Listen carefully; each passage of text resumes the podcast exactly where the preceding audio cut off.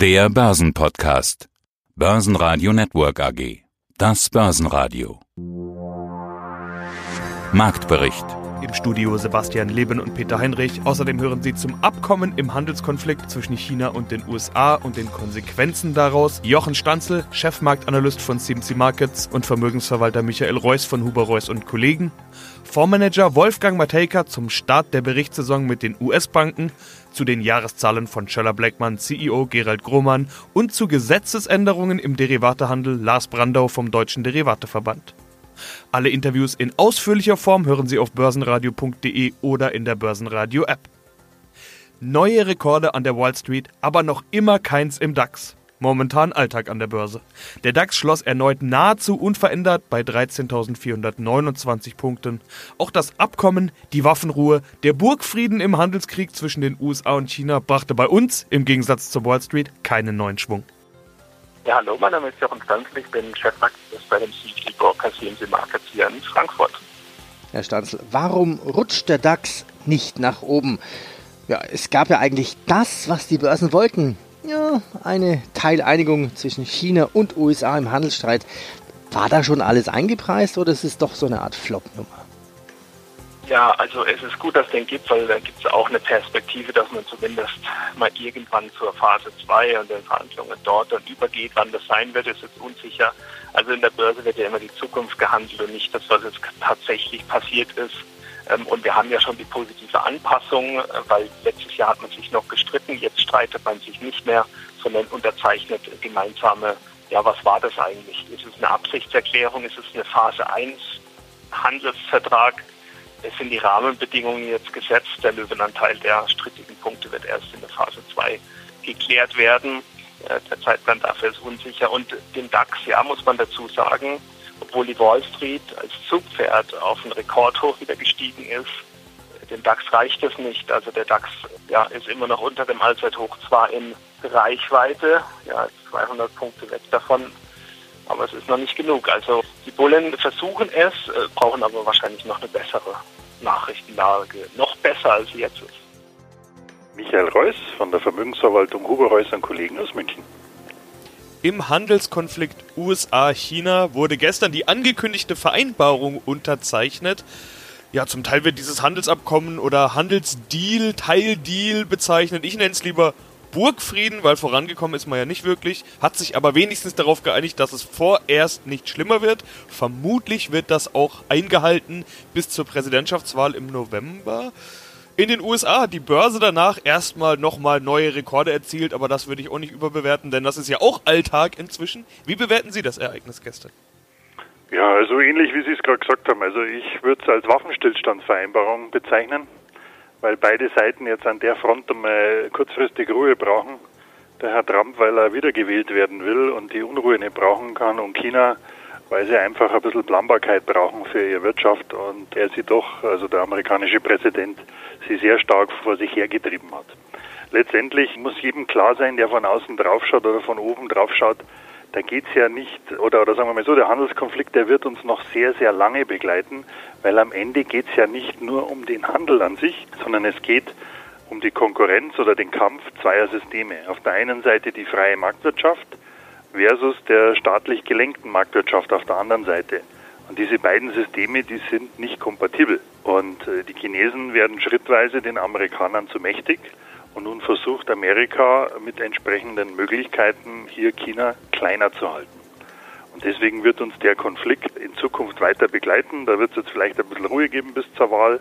Aber egal wer die Wahl gewinnt, ob Republikaner oder Demokraten, die werden an der Ecke wieder weitermachen.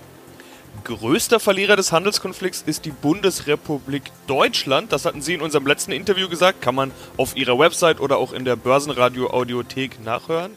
Sind wir denn jetzt auch der größte Gewinner? Oder braucht es dafür einen echten Deal, einen echten Frieden, Teildeal, Handelsabkommen, wie auch immer? Ich glaube, so wie ich das gerade geschildert habe, so werden das auch viele Wirtschaftslenker sehen. Deswegen bleibt eine gewisse Unsicherheit. Und Unsicherheit ist mit das Schwierigste, weil es gibt wenig Planungsgrundlage. Also deswegen würde ich jetzt nicht sagen, dass wir der große Gewinner sind, sondern auch dort gilt, es kommt jetzt etwas Ruhe rein. Aber ich würde es eher so bezeichnen, wir sind nicht der weiterer Verlierer, aber als großer Gewinner würde ich uns nicht bezeichnen, weil natürlich alles, was so den klassischen freien Handel einschränkt, ist für den Exportweltmeister erst einmal ein, ein Nachteil. Gewinner im DAX war erneut Wirecard. Diesmal ging es ganze 6% nach oben. Im Laufe der Woche sind es schon mehr als 16% plus seit der Nachricht des Wechsels an der Spitze des Aufsichtsrates. Auch die Versorger sind wieder vorne mit dabei. Diesmal vor allem RWE. Und erneut stecken mögliche Gelder der Regierung dahinter. So war wieder von Milliarden Zahlungen für die Entschädigung vorzeitig abgeschalteter Kohlekraftwerke die Rede. Und auch MTU schaffte es erneut unter die Top-Gewinner, nachdem im Laufe der Woche bereits ein Allzeithoch in der Aktie erreicht wurde. Verlierer waren erneut die Autobauer und Continental. Angeblich drohen US-Zölle gegen europäische Autos, um vor allem Deutschland auf Linie gegen den Iran zu bringen. Daimler verliert 0,8%, BMW und Conti jeweils mit minus 1,4%. VW war DAX Schlusslicht mit 1,5% minus. Grüß Gott, Herr Wolfgang Mateka, Mateka und Partner Asset Management. Ich bin aktiver Geschäftsführer und Fondsmanager in dieser Firma. Ja, wir wollen wieder auf aktuelle Themen schauen. Eines der Themen der Woche ist ja die Berichtssaison. Die ist gestartet. Die großen US-Banken, ich würde mal sagen, Licht und Schatten. Da gab es auf der einen Seite Rekorde, auf der anderen Seite aber auch Enttäuschungen. Auch in Europa ja. kommen die ersten Unternehmen dran. Aus dem ATX zum Beispiel ganz aktuell Schöller Blackman, die wir auch im Interview hatten. Schwierig nach so ein paar Tagen Berichtssaison, nach so ein paar wenigen Firmen irgendwie schon auf das große Ganze zu schließen. Ich frage trotzdem mal, was erwarten Sie von der Berichtssaison zu Jahresbeginn? Ja, zu Jahresbeginn, glaube ich, werden wir sicher noch das Echo und den Widerhall aus den Effekten aus 2019 mit importiert bekommen. Da gab es ja eigentlich auch in Europa vor allem eine gewisse Zurücknahme von Investitionsversprechen. Das lässt logischerweise die Wachstumserwartungen nicht sofort in den Quartalsergebnissen widerspiegelt aufkommen. Das heißt, wir werden ein etwas verhaltenes Muster in den Berichten in Europa sehen. Amerika hat ja eigentlich noch immer darauf bestätigt oder gedrängt darauf, diesen Wachstumsdrive stabil hochzuhalten.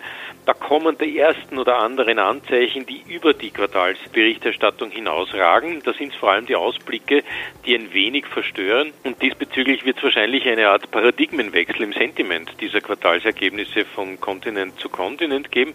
Amerika wird man mehr aufpassen, wie nachhaltig und sustainable diese doch sehr lang anhaltende ökonomische Rallye sich aufrechtzuerhalten lässt. Da sind auch die Banken, was in Amerika betrifft, ein guter Indikator. In Europa tritt man eher in die andere Richtung ein und sagt, okay, cool, letztes Jahr nicht so ganz angenehm, ersten Quartale gut, schlucken wir es runter, aber was kommt danach? Sind wir endlich so weit, dass wir auch uns übers Wachstum herantrauen? Hilft uns der Brexit, da über unseren eigenen Schatten zu springen und lässt uns das doch irgendwann einmal aus dieser Bewertungsspirale, aus diesem fast masochistisch anmutenden Argumentation, warum wir denn so billiger sind als die anderen, heraustreten und mit mehr Selbstbewusstsein auch die Kurse zu analysieren.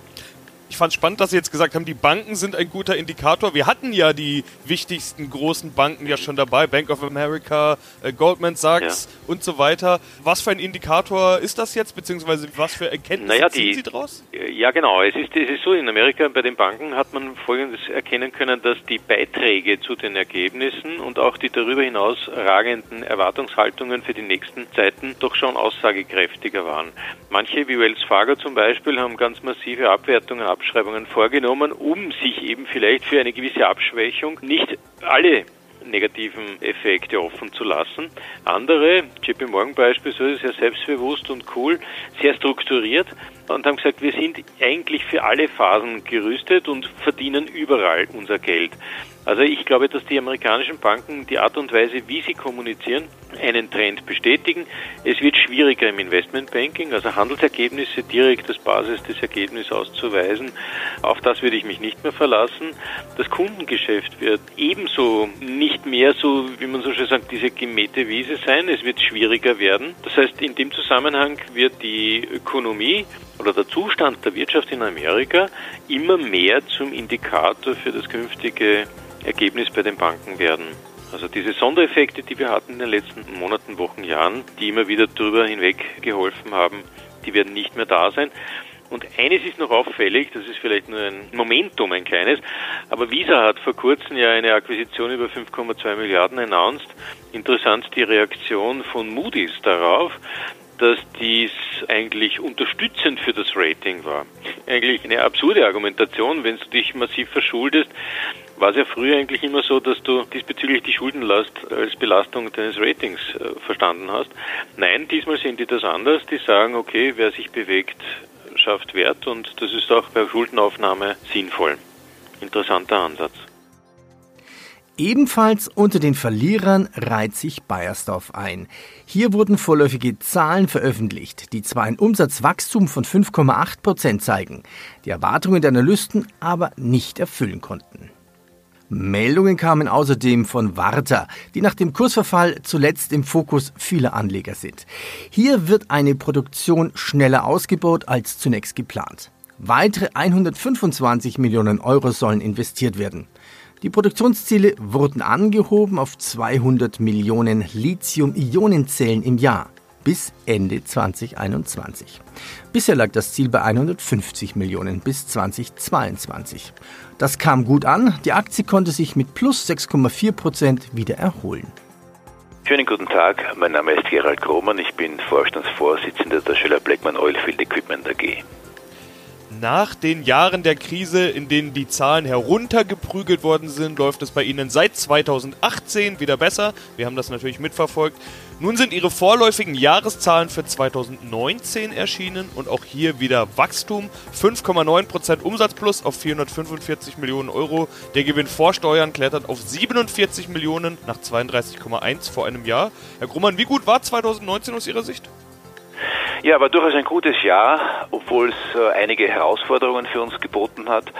Wie schon Anfang des Jahres berichtet und erwartet, hat sich der nordamerikanische Markt etwas abgeschwächt. Das hat im zweiten Halbjahr etwas an Dynamik zugenommen, aber Gott sei Dank ist gleichzeitig das internationale Geschäft und ich darf in Erinnerung rufen, international ist im Ölgeschäft alles außerhalb Nordamerika. Also Gott sei Dank hat dieses internationale Geschäft angezogen, sodass wir das äh, doch großteils kompensieren konnten und damit recht zufriedenstellende Ergebnisse erwirtschaften konnten. Zum Thema Ergebnis möchte ich noch eins nennen, nämlich das Betriebsergebnis. 60 Millionen nach 46,9 Millionen im Vorjahr. Es gab da den Hinweis schon vor einigen Wochen, dass es da Wertberichtigungen geben wird und sich das alles in den endgültigen Zahlen findet. Also ich weiß gar nicht, wie viel Sie darüber schon sprechen können. Zahlen nennen vermutlich sowieso noch keine. Aber erklären, um was genau es da geht. Können Sie dazu schon was sagen? Ja, natürlich. Das ist hier aus meiner Sicht ein technokratischer Akt oder sagen wir mal eine Notwendigkeit.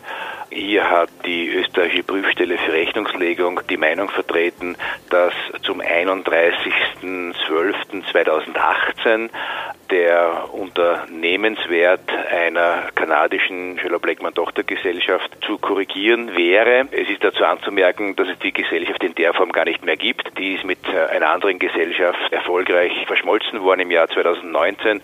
Die beiden Gesellschaften gemeinsam und zusammen haben große Zukunftspotenziale, aber wir haben dann trotzdem hier der Meinung der ÖPR zugestimmt, einfach deswegen, weil wir uns mehr um die Zukunft kümmern wollen und weniger um die Vergangenheit. Das ist ein nicht cash-wirksamer rechnerischer Akt, den wir damit durchgeführt haben, rückwirkend sozusagen das Jahr 2018 betreffend. Es betrifft keinesfalls die Gewinne des Jahres 2019, es betrifft ja auch nicht unsere voraussichtliche Dividendenausschüttung und die genauen Zahlen werden dann am 18. März 2020 mit dem Geschäftsbericht 2019 veröffentlicht. Mein Name ist Lars Brandau, ich bin Geschäftsführer beim Deutschen Derivateverband. Auf ins neue Jahr, neues Jahr, neues Glück. Neues Jahr, ja und wie immer neue Gesetze. Und da haben wir eine Hörerfrage, die möchte ich gleich mal einbinden. Äh, er schreibt, ich bin begeisterter Hörer des Börsenradios, den Lob lassen wir mal weg. Aktuell interessiert sich der Hörer für ein wichtiges Thema für die Finanzbranche aus seiner Sicht. Er schreibt, es ist de facto ein Derivateverbot durch die Verlustkappung des Paragraph 20 Absatz 6 Satz 5 Einkommensteuergesetz. Dieses Verbot dürfte sich auf das Verhalten vieler Hörer und der Kunden auswirken. Worum geht's da? Verlustkappung, Herr Brandau, worum geht's hier? Darum, dass äh, die Verluste nur noch bis 10.000 Euro pro Jahr abgeschrieben werden können. Hintergrund ist, wie Sie es angeschnitten haben, das äh, Gesetzgebungsverfahren, die Beratungen zum Jahressteuergesetz 2019. Wir haben uns von Anfang an während dieser Beratungen sehr stark dagegen ausgesprochen und nun hat man sozusagen auf der Zielgeraden so eine Art politischen Kompromiss, ein Kompromiss der Regierungsparteien, der da zustande gekommen ist. Und das sind jetzt Änderungen, die waren so vorher nicht absehbar. Die fördern ganz sicherlich nicht die Wertpapierkultur. Das ist, denke ich mal, unbestritten. Also insofern ist der Ärger des normalen Anlegers, glaube ich, durchaus gerechtfertigt. Wir als Verband haben uns sozusagen nicht nur bisher dagegen ausgesprochen, sondern wir müssen jetzt natürlich ganz normal einfach mal schauen, analysieren, prüfen mit unseren Mitgliedern, wie wir da weiter vorgehen können. Selbstverständlich werden die politischen Entscheider weiter auf diese gravierenden negativen Auswirkungen dieser neuen Regelung hingewiesen. Und ein kleiner Tipp vielleicht für den, für den einzelnen Hörer. Ich glaube, es ist immer, immer wichtig, sich dabei nicht nur auf die Verbände zu verlassen, auf die starke Stimme der Industrie, sondern es geht, glaube ich, auch um jede Stimme des Privatanlegers. Jeder Anleger, der, sagen wir mal, zu seinem zuständigen Bundestagsabgeordneten geht und ihm die Problematik aufzeigt, wird sicherlich auf offene Ohren stoßen. Und ich glaube, so muss das Ganze von unten, glaube ich, wieder verändert werden. Und dann muss man einfach mal abwarten. Gegenwärtig würde ich sagen, ist äh, die Aufregung aus Privatanlegersicht sicherlich gerechtfertigt, ähm, aber vielleicht besteht halt Hoffnung, dass doch Börsenradio Network AG Marktbericht